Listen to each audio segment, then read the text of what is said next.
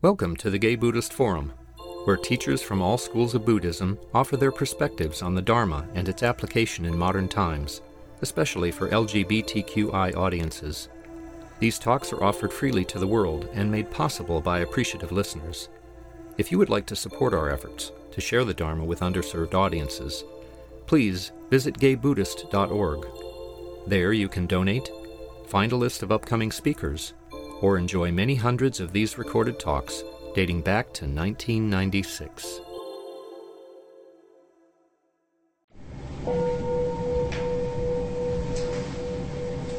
Morning, welcome back. Um, We asked if go around the room and introduce ourselves. Take your time and a breath. Alicia. John. Jack. Larry.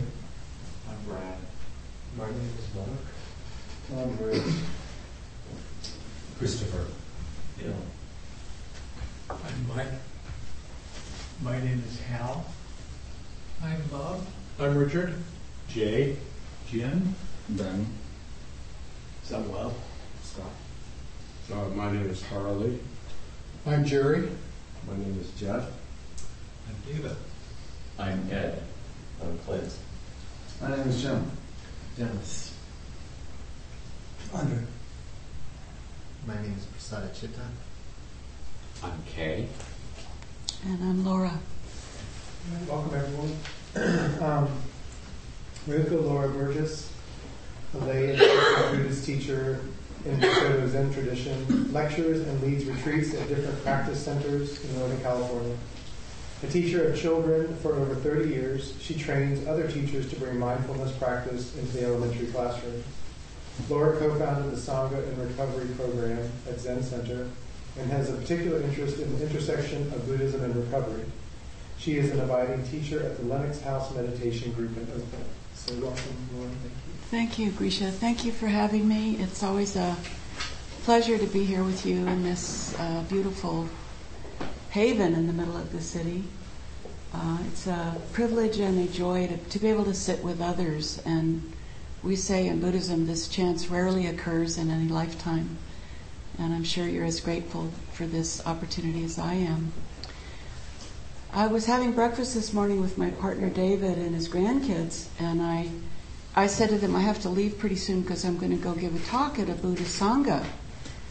Uh, do, you, do you know what a Sangha is? And Skylar, who's seven, looked at me without skipping a beat, very serious and with great authority said, It's when somebody farts. so, lest we take ourselves too seriously. the theme of my talk today is, is living from the inside out, uh, kind of exploring what that might mean for each of us. I came across Dante's words recently. Midway upon the journey of our life, I found myself within a forest dark, for the straightforward pathway had been lost. How are we to find our way within a forest dark when the past is lost to us? Chogyam Trungpa, the Tibetan Buddhist teacher, spoke of the path of the spiritual warrior. And he wasn't speaking about uh, an agent of destruction, but as one who is brave. The way he defined one who is brave is someone who is not afraid of themselves. I, I read a lot of Carlos Castaneda in my youth, and it, it, it, seems that perhaps the character of Don Juan in his books was a figment of, of Castaneda's imagination. But there seemed to be a lot of wisdom in those books for me, and they were a real signpost in my younger years. Uh, Castaneda, too, talks about being a warrior. And his definition of, of a warrior is one who is impeccable. One who is impeccable. I was thinking that maybe a good definition of impeccable comes from Gandhi, Mohandas Gandhi, who said that happiness comes when our thoughts, our words, and our deeds are in alignment with one another.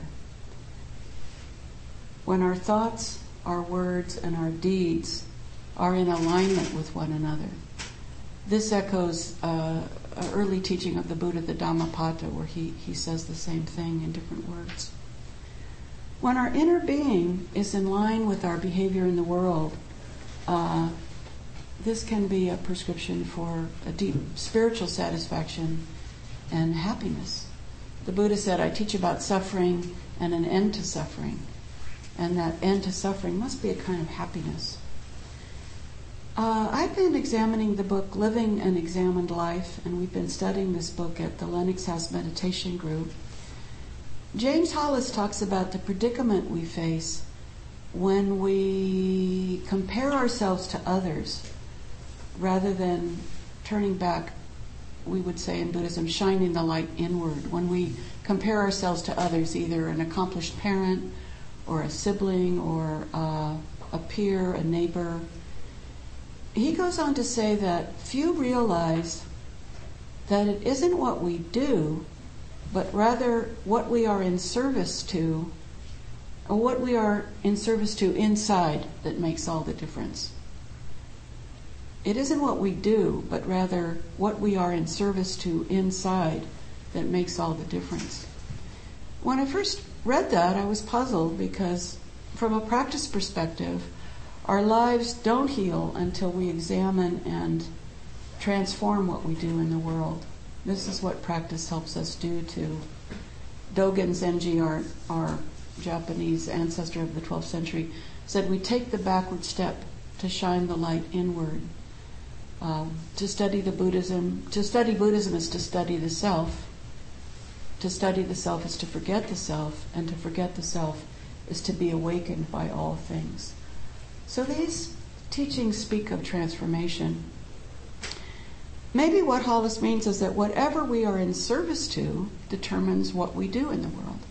Whatever our inmost uh, intention is, our values, our understanding, our transformation affects what we do in the world. And it seems to me that in order to know ourselves deeply, this is something Dante talked about a lot, it's important to recognize what we are in service to. What are we motivated by? What is most important to us? Uh, it, it, it's, it's important, I would say, too, though, not to cut ourselves off from our, our natural instincts because they can be a source of nourishing wholeness.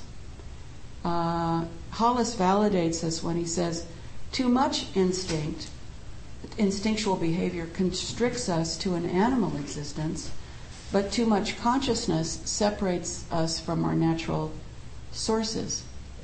So I think this points to a kind of balance between our our animal needs, our instinctual selves, and uh, what we might call big mind in Buddhism or our higher self. Hollis says the first half of life, at least for most of us, is essentially a giant unavoidable mistake. and I could certainly, I could certainly uh, identify with that. In fact, Suzuki Roshi used to say, "Life is one big mistake," and he'd laugh. Uh, but I think when we think of the first parts of our lives, uh, maybe for most of us, it was a time when we were experimenting with freedom and letting go of things that had constricted us and turning our back on the small-minded prejudices and uh, prescriptions of our family of origin and, and our culture. We might have been rebelling against something uh, without realizing that we might have been harming ourselves in the process. At that time, we were in service to, uh, in my case, e- excess and experimentation. I remember my, my definition of freedom was doing whatever I wanted without caring about the consequences. And there came a point in my life where I had to take another path. Uh, I learned a lot from that path of excess. You know, it gave me the the courage to travel through the Mid East to India, overland, and have all kinds of adventures. And looking back on it, especially now that I have a daughter of my own, I see how naive and uh, ignorant I was. But luckily, nothing terrible happened. Uh, Hollis says the second half of life doesn't necessarily mean middle age, but rather when you come to a point in your life where you have to make a choice, where the things that you've been doing don't work so well anymore, and you need to chart a path for the rest of your of your life.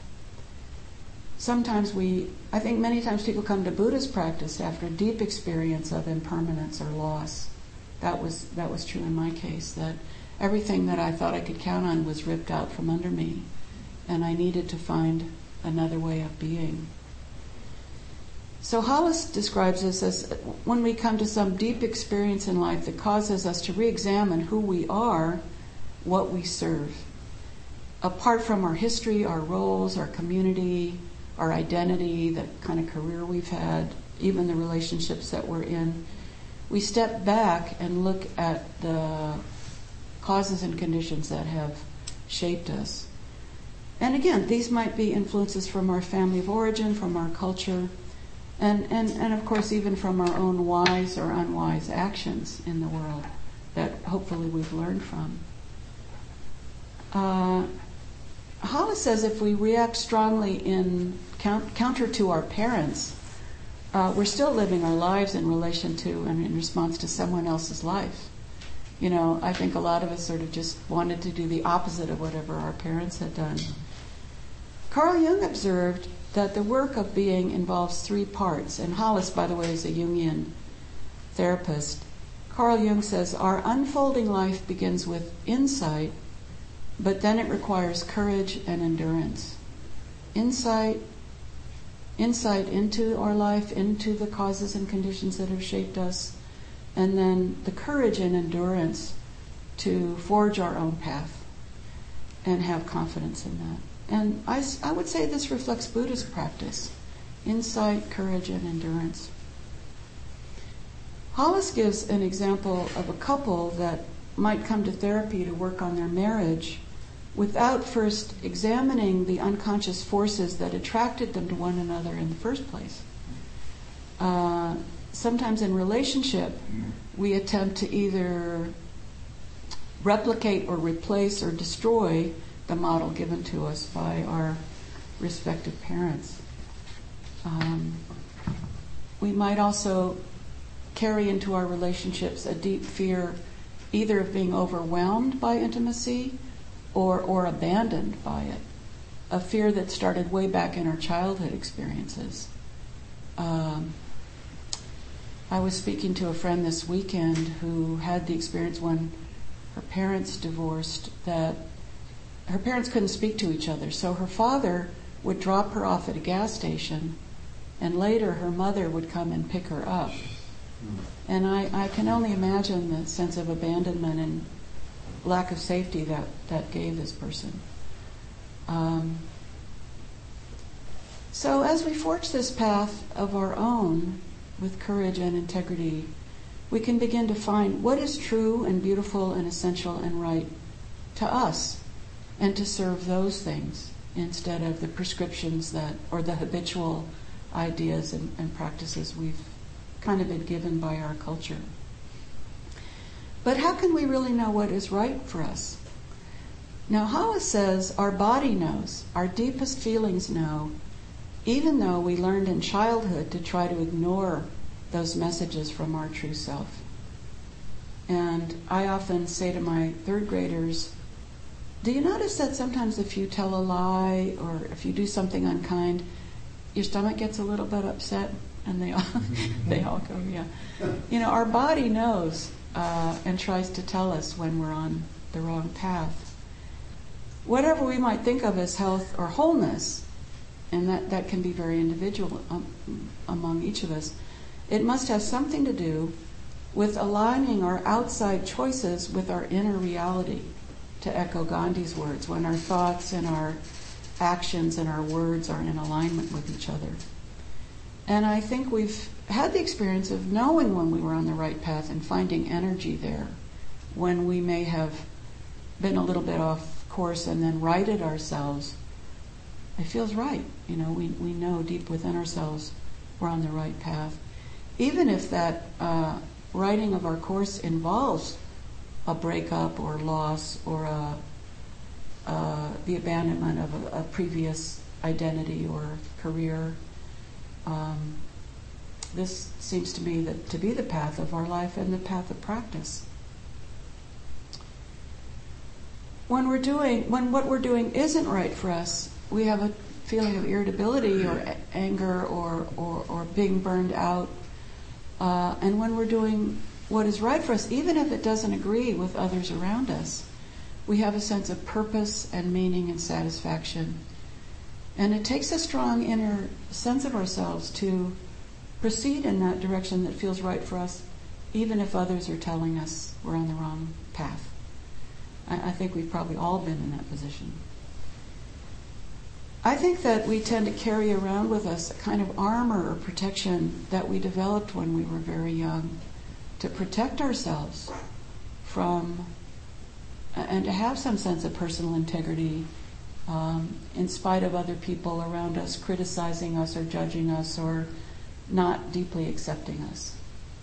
And if we didn't, if our parents didn't gaze at us with unconditional love, uh, we may have had to find that within ourselves, or in later lives, through our family of choice, the people we choose as our as our deep deep friends. Um, but now these very very uh, important survival mechanisms that we developed as as children can constrict us and limit us to a kind of half-lived habitual life. So we can start to let go of that fear and protection and live from a deeper part of ourselves. This is what practice calls us to do. And for those of us in recovery, this is what recovery calls us to do to live from a deeper part of ourselves and to see life as a summons to show up for ourselves, to stand up for ourselves and, and find what's right for us and live from that place. In other words, not to be afraid of ourselves and to, uh, not to be afraid of that inner voice. So, moving from creatures of adaptation to people whose lives testify to the unfolding of the possibilities of being. And again, this requires insight into the way we've been formed, courage to proceed in our own way, and endurance to keep doing that even if everyone around us tells us we're in the wrong. I think probably most of us have had the uh, experience of trying to deal with some habitual behavior or thought pattern or addiction only to fall right back into it because it's so familiar. You know, even depression can have a kind of sensual familiarity about it, and we can fall into that because maybe that's all we feel we really know. We're comfortable there. Uh, and that might be because we just weren't ready at the time to make the profound changes that are required to really change our course, uh, to overcome our guarded and habitual ways of being. I think of practice and recovery too as not becoming a different person, but becoming who we actually are underneath the distractions and uh, fog of uh, ignorance and, and habitual behaviors. One of my earliest impressions of Zen Buddhism was an article I saw in a magazine, I think it was Sunset Magazine, about Japanese cer- ceramics, and it talked about the practice of kintsugi. Kintsugi. The syllable kin means golden, and the syllable tsugi means joinery, to join with gold. In other words, kintsugi means to join with gold. And this is an ethic developed in, in, in Japanese culture over many centuries, where if the potter breaks a cup or bowl, uh, he or she gathers up the pieces and mends it with threads of gold. And in doing this, the mistake stands out in beautiful relief rather than being hidden. Uh, so they put it back together with, with lacquer infused with gold. So rather than disguising or hiding the cracks or mistakes, we they're, they're illuminated with gold. Um, the practice of, of kintsugi comes out of the, the ideal of wabi sabi, where something is old and well used, something that served us well, is respected and honored.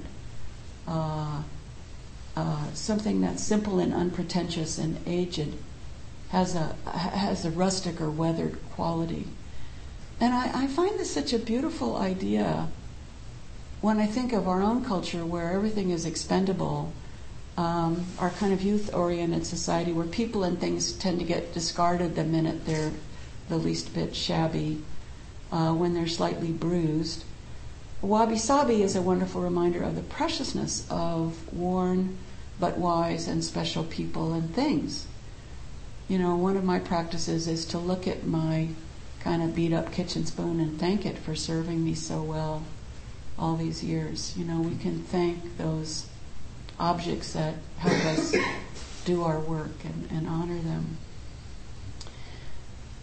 There's a story about this ideal of wabi sabi. Sen no Rikyu was traveling through southern Japan and he visited a wealthy donor and um, he was invited to dinner by this host who wanted to impress him because he had a beautiful, elaborate antique jar. But he was very frustrated because as they sat around at dinner, rather than admiring this antique jar, uh, Rikyu spoke reverently about a brush outs, uh, a bush branch outside that was swaying in the wind with just a few leaves on it. And of course, this really frustrated this wealthy man who wanted admiration for his beautiful vase. So he, he became very frustrated and broke this jar and went to bed, but his guests gathered up the shards and joined them together using kintsugi. And when Ryuko returned on another visit and he saw this repaired jar with the veins of gold highlighting it in the broken places, he exclaimed, Now it is magnificent. and I think you don't have to look at this too closely to see what a wonderful metaphor this is for our own cracked beings, our own uh, injured selves, our own wounded beings. All of us are slightly cracked, and uh, all of us have places where we're broken. Sometimes we forget that the places in us where we're broken are exactly the places where we connect with other people. You know, people don't love us because we're perfect. They love us because we're human and because we're full of flaws, and, and that those flaws are tinged with gold because they help us connect with other people. If I've suffered a terrible grief, I have something to offer someone else. Uh, if someone's going through a period of grief, even if I haven't experienced that same thing, I can make a big pot of minestrone soup and sit with them and hold their hand. If we've suffered a great loss, and we all have, we can we can comfort those who've lost. Uh, and if we've been through some life-changing trauma, we can help those who are experiencing the same thing. Earlier, some of us were talking about the privilege of working with children who've been traumatized, and to to be a trustworthy adult in a child's life is a great uh, privilege. If we can turn around and face our own life with insight, courage, and endurance, and, and, and forge our own path, we can move towards healing those places that are broken, that glow with a kind of golden thread. And we can embrace those uh, parts of us that are wounded and healed. Sometimes it's our flaws and our and our mistakes and our misdeeds and even our unskillful actions that make us accessible and lovable. And yet we sometimes think we're supposed to be on this uh, ever upwards uh, trajectory towards some kind of perfection. Uh, we don't sit to try to improve ourselves, to perfect ourselves, or to become a better version of ourselves. We sit in the way we do today to become exactly who we are. It's often said in our Zen practice that we don't sit with any gaining idea.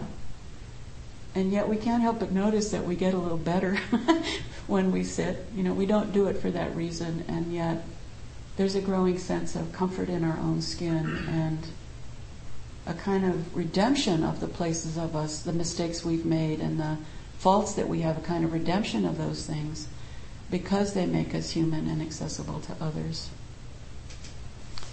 All our flaws and cracks and the places in us that are seamed with gold. Now, do I have time to tell you a story? Do I have time? Uh, I've been investigating this book called In the Ever After Fairy Tales for the Second Half of Life. And um, this story, that uh, the Dragon King of the Sea, I think is a wonderful echo of, of the talk that I just gave, and I do love to tell stories to children.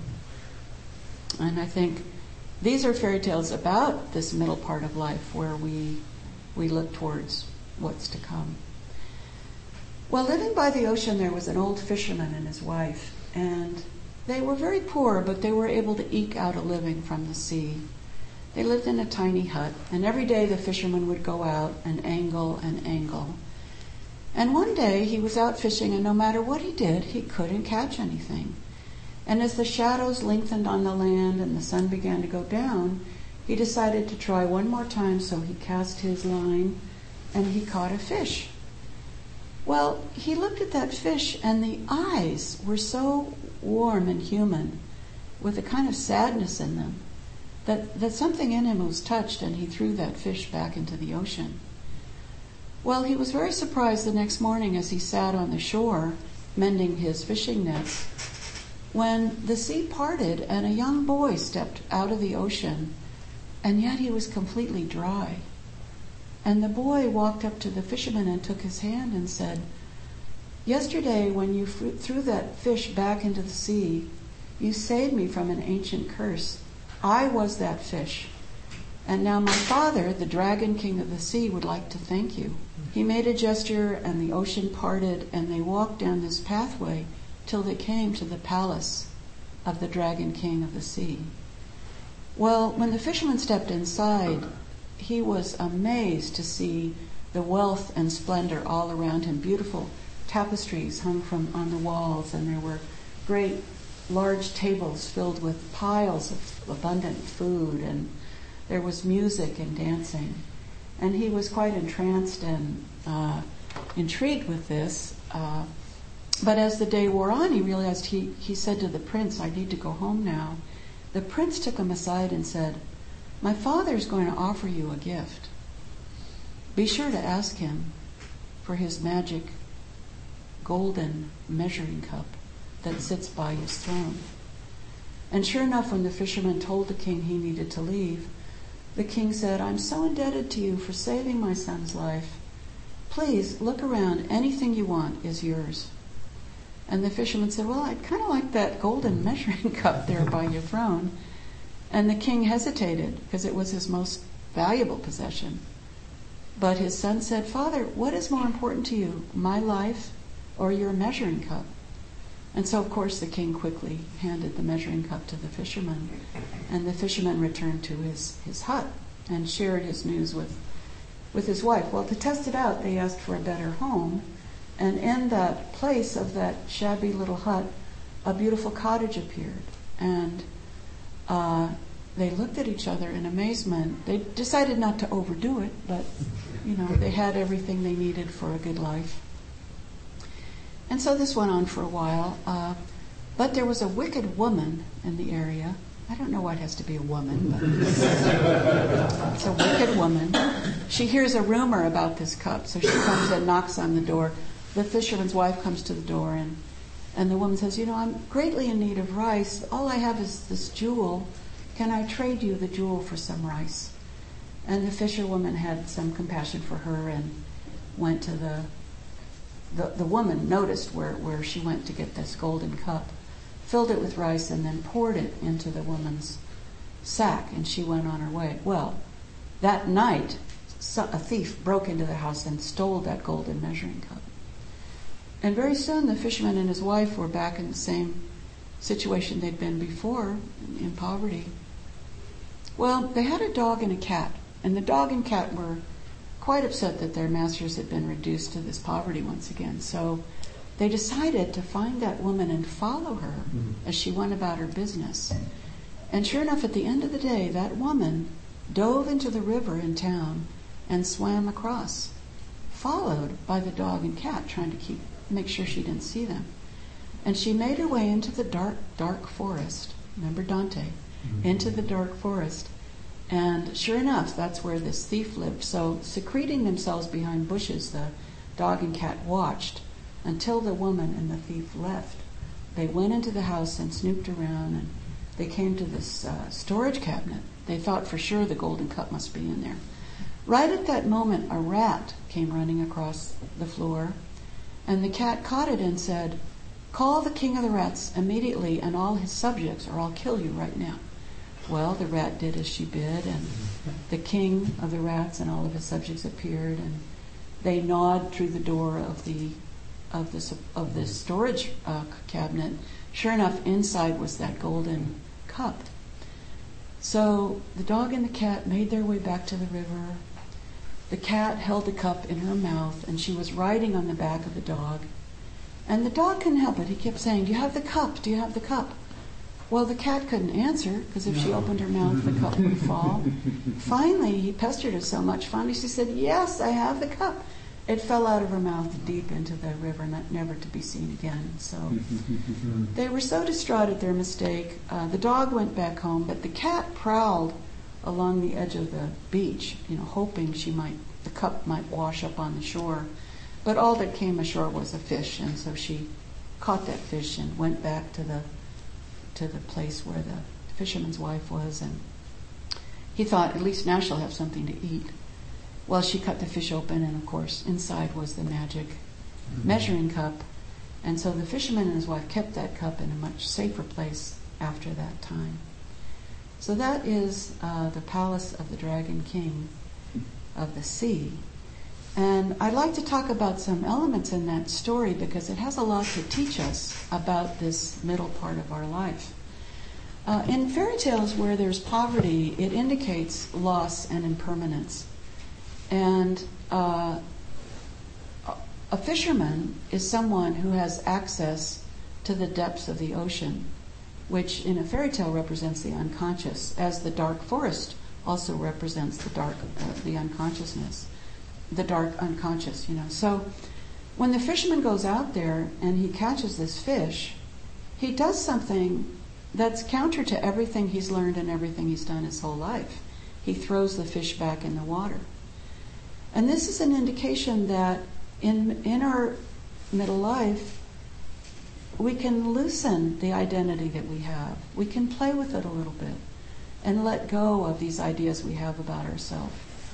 And the idea is if we do that, if, we, if we're a little more playful with our sense of identity, some riches can come to us, or new doors can open. Now, my motto is always when one door closes, another door also closes. But that's, you know, that's because I'm a pessimist. In this story, because he does this counterintuitive thing and throws the fish back, everything comes his way. There, there's a lot of research on middle life and who does well in in in uh, middle life. And one thing they found is that this isn't true of everybody. This is kind of a gross generalization, but that that men tend to become more nurturing and tender and, and more uh, compassionate in their later life. If, if in their earlier life they had to be shut down their feelings, often boys are told not to cry and not to have feelings. They learn that in their youth and shut down. And later in life, they're, they're able to open up to more tenderness and a kind of sweetness. And by the same token, women who might have put aside their own needs to adhere to whatever culture was telling them that they had to be agreeable and obedient and all those things, that in later life women might be more uh, aggressive or um, dynamic. By the same token, if a woman has had a career and has been very aggressive in her life, she also might might let some tenderness and nurturance into her life later in life. So that to me speaks of we're looking for some kind of balance in the middle of life to grow ourselves into directions where we haven't gone before, either because culture has told us that we can't or because we haven't let ourselves grow in those ways. Uh, Robert Peck, in his research, said that those who do well in later life can adapt to more f- a fluid relationship with identity, not so attached to their social identity or their identity as a wife or a husband or as a teacher or as a lawyer or as a doctor. Now, this little boy that steps out of the ocean, that represents our playful younger self that we may have also suppressed. You know, that spirit of adventure and openness. And, uh, you know, I think of Schuyler at the breakfast table this morning with his definition of Sangha. Um, you know, we, we, we can let that playful child in us reawaken in our later years. Uh, now, this is a Korean folktale, and in Asia, the dragon is not a fearsome beast that has to be conquered. A dragon represents uh, wisdom and dynamism and energy and forcefulness, uh, transformation. And the Dragon King's wealth is a kind of psychological wealth that becomes available to the fishermen. Uh, also, our collective wholeness and our potential. Uh, the woman and the thief uh, makes me think of, in, you know, in Buddhism we say that wisdom and compassion have to come up together. If we're just compassionate, then we might not protect that golden cup very well. It- you know, if we're just wise, we might shut ourselves off from other people just to protect ourselves. So compassion uh, softens our wisdom, and wisdom strengthens our compassion. So I think the fact that they're not guarding this wealth that they've accrued from negative forces shows that you know we have to we do have to protect in some ways our inner self and our inner wealth uh, from the slings and arrows of out, outrageous fortune. Um, it's interesting to me that it's a measuring cup because that indicates some kind of consciousness of, of control or containment. It, it sort of talks about another kind of wisdom to me. Uh,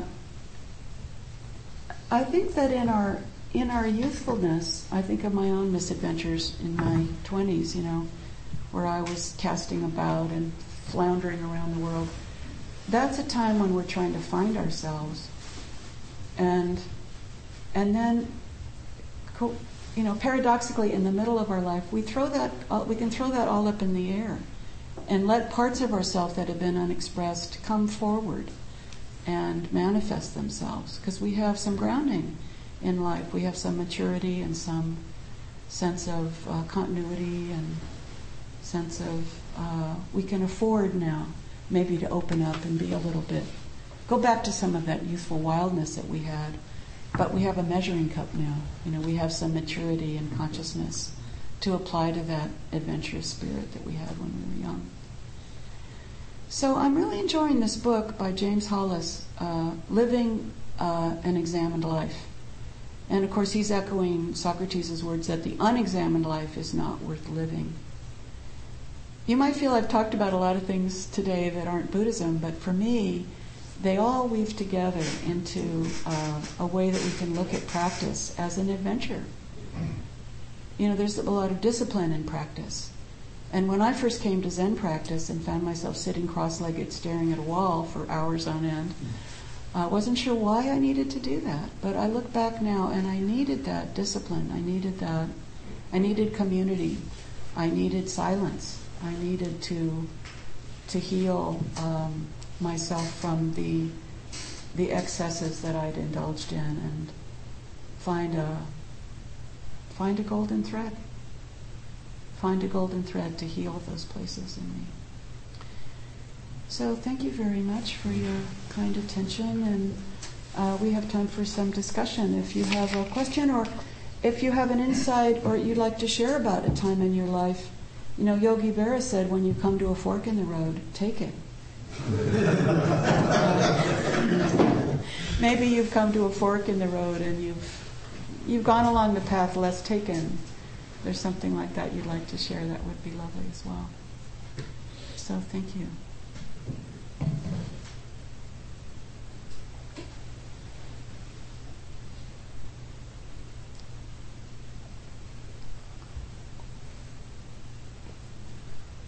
I just want to thank you. Your talks are always luminous and full of, it's a harvest of wisdom. Thank you. Thank you very much. Thank you. I uh, was in China studying Qigong and we took, three of us took the barge on the Grand Canal up to Suzhou and um, I saw a painting of an alchemist summoning the green dragon. Uh, It was one of those uh, stupid, what do they call those, scroll paintings?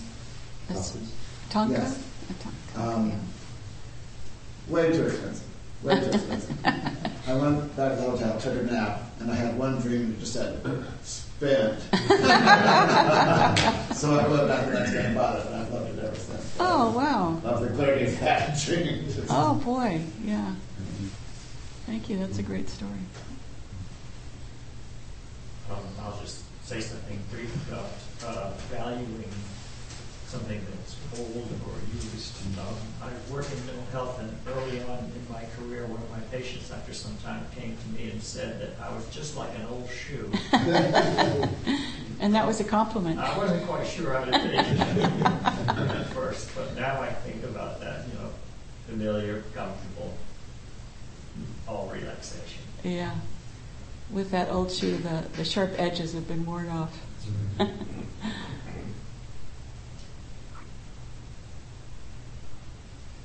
yes. Well, when you first started that story, I thought, I heard this one before. This is starts very similarly to the one I heard about a very poor fisherman and his wife. Um, and he catches his magic fish and he lets it go. You're shaking your head, I think you know the story. The fisherman and his wife. Yeah, yeah, and, and she and the magic fish and kept granting his wishes, and the fisherman was well, humble. He just asked for smaller things, and the wife kept pushing him back until she wanted to be a goddess finally, and so the fish said, "No, that's enough." And, and, uh, he went back, and it's just a regular shack again.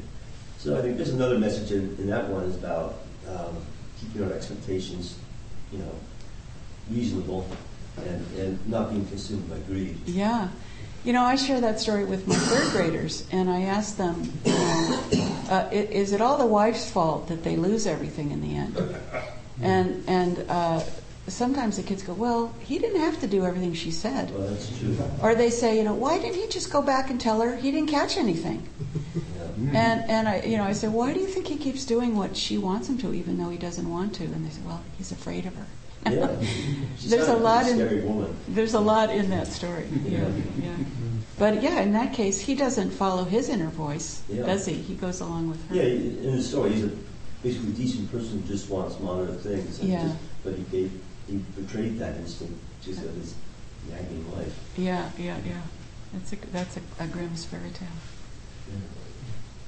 Could you talk a little more about your sense of kids' spiritual world? hmm Uh, you know, my, my third graders are my greatest teachers, and uh, when I when I look at them as luminous beings, it, it my my days go a lot better because they can also be quite aggravating, I have to say.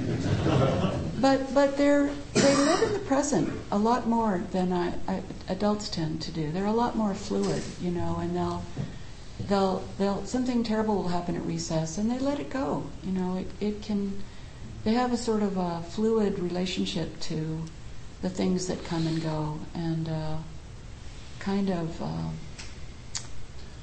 I, I wonder if because they're closer to birth, whatever happens before we're born, wherever we are, if they're closer to that to that time. Um, I would say that they're they're just naturally spiritual. It's not something they talk about, but they have this kind of freshness and fresh approach to life, and especially in my discussions about literature with kids, you know, they have marvelous insights. Uh, we I teach them Cinderella stories from around the world, and when I teach them, uh, one year I was teaching the, the one, sort of the standard Cinderella where the prince has these three balls and the, and the princess comes and then she loses her shoe. Meanwhile, she's home doing all the work. One of my boys says, You know, I think in this story, Cinderella does all the work and the prince just has balls. I, I blanched, but then, oh, yeah, you're right. yeah, it's probably truer than he thought. You spoke, you spoke earlier of the armor, mm-hmm. and I, I would suggest that little kids have that freshness because it, it's out of the hurt and the, the disappointments and the, you know, bang, the way that we get kind of smashed in life, that we develop the armor that then That's right. Yeah. cuts us off from that Yeah. freshness of knowing. Yeah, I think children can remind us what life is like before life happens to us, which isn't to say that children, many children are dealing with real, you know, real trauma and, and difficulty in life, and they courageously go on with their days. I have a lot of uh, admiration for children, you know. John. Um, I was thinking about this developmental line and as, as a gay man and how it, you know, there's some, the conventional path of the first half of life was not my path. Mhm. Um, and insofar as it was, it was because I was hiding my authentic self in a way. Mhm. I mean, not that heterosexual men also don't hide their authentic self, but there's a particular way that that self had to be hidden because Mhm. it was um, endangered. and that um,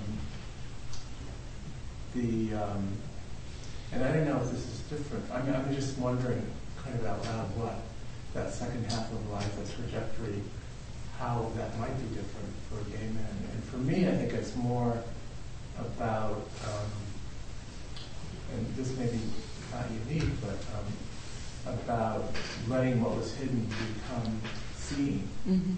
And uh, it's like it was like it's like that self is waiting to be seen, and um, not so much and, and not seen in the sense that I'm worried about what others think of me, but there's a kind of transparency and vulnerability Mhm. um, that is a theme in the second half of my life. Mhm. The other thing is, for me, it's been a lot about embodying,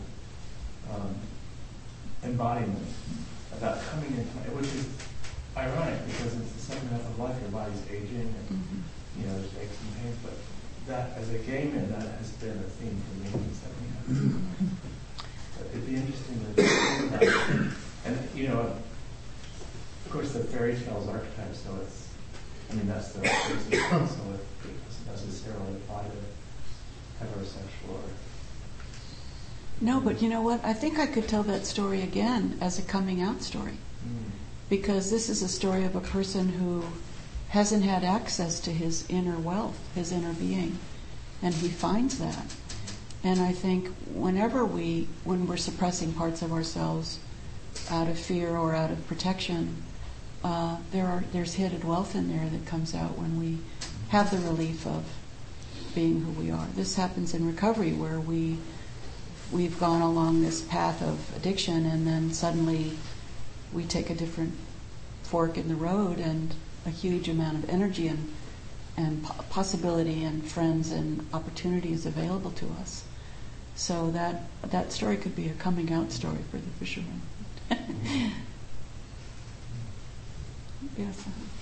Thank you for a very wonderfully elegant talk. I really appreciate. I thought, boy, if somebody would script, transcribe this, this would be an easy one to publish. Oh, thank I've you, Jeff.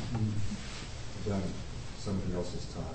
Uh, I really like the, the idea of the golden thread and Robbie Staubing. Of course, it made me think of Leonard Cohen's cracks are where the light, light gets through. There's a crack in everything. That's how the light gets Yeah. in. Yeah. Yeah. And also the wounded healer, that, you know, our wounds are our gifts. Mhm. Uh, As you said, they help us connect. Mhm. you know. Yeah. Thank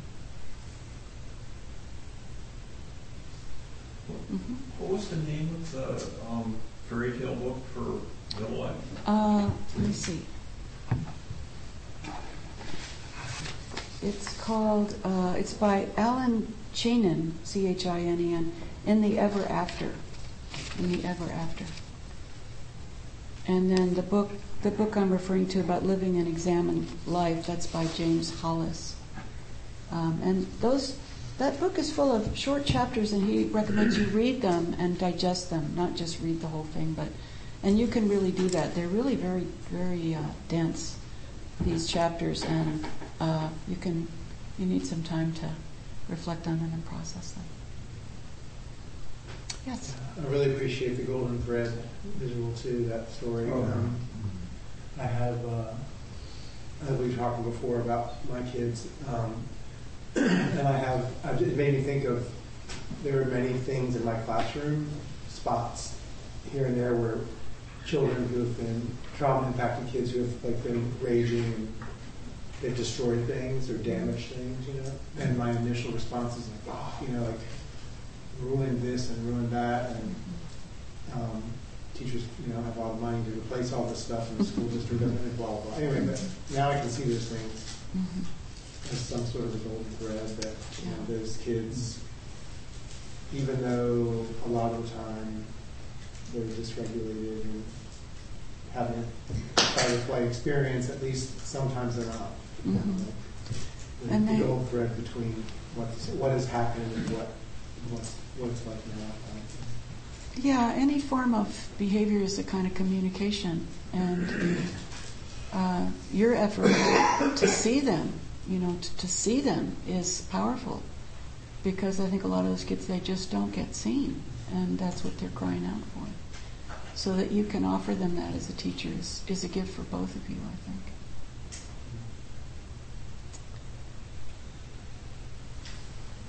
Well, should we end? Thank you very much. Thank you very much. So, uh, announcements? Yes?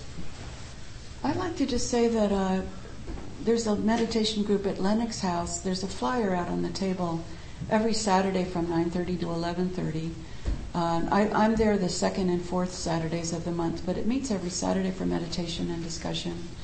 And it's it's Buddhism for people in recovery, but in the sense that we're all recovering from something.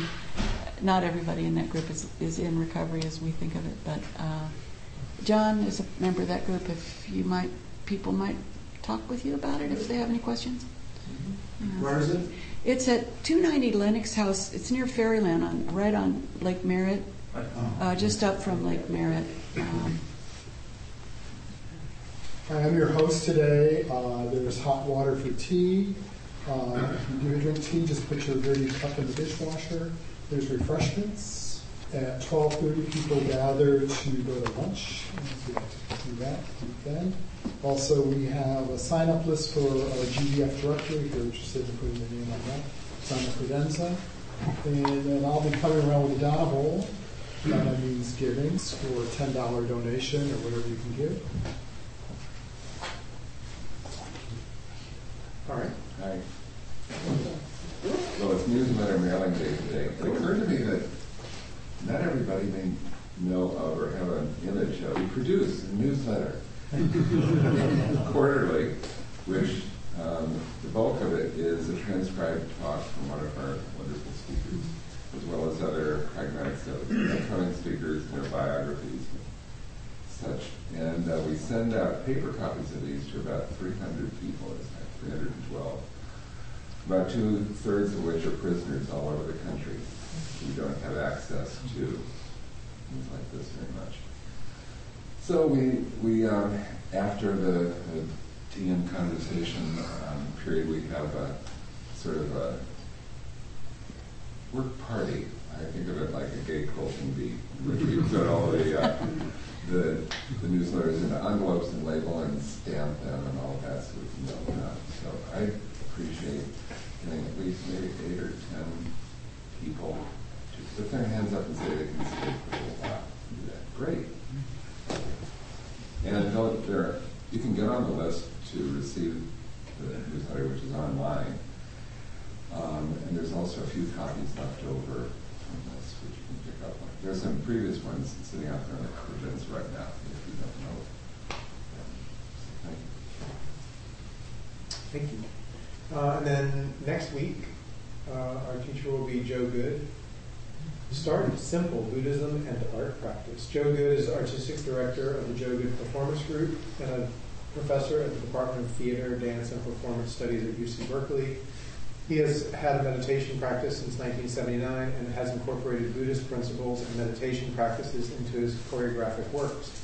His work blends theater, dance, and spoken word to focus on the fallibility and perfection of being human, believing that the creative impulse is a step toward the alleviation of suffering. That's for next week. Any other announcements? All right, let's gather for dedication.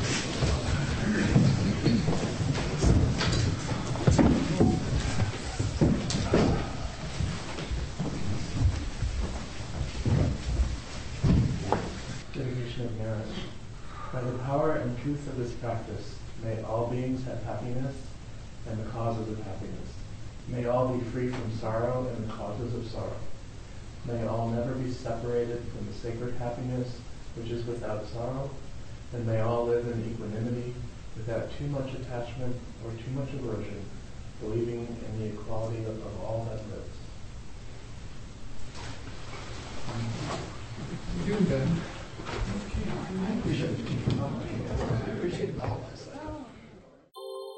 Thank you for listening to the Gay Buddhist Forum.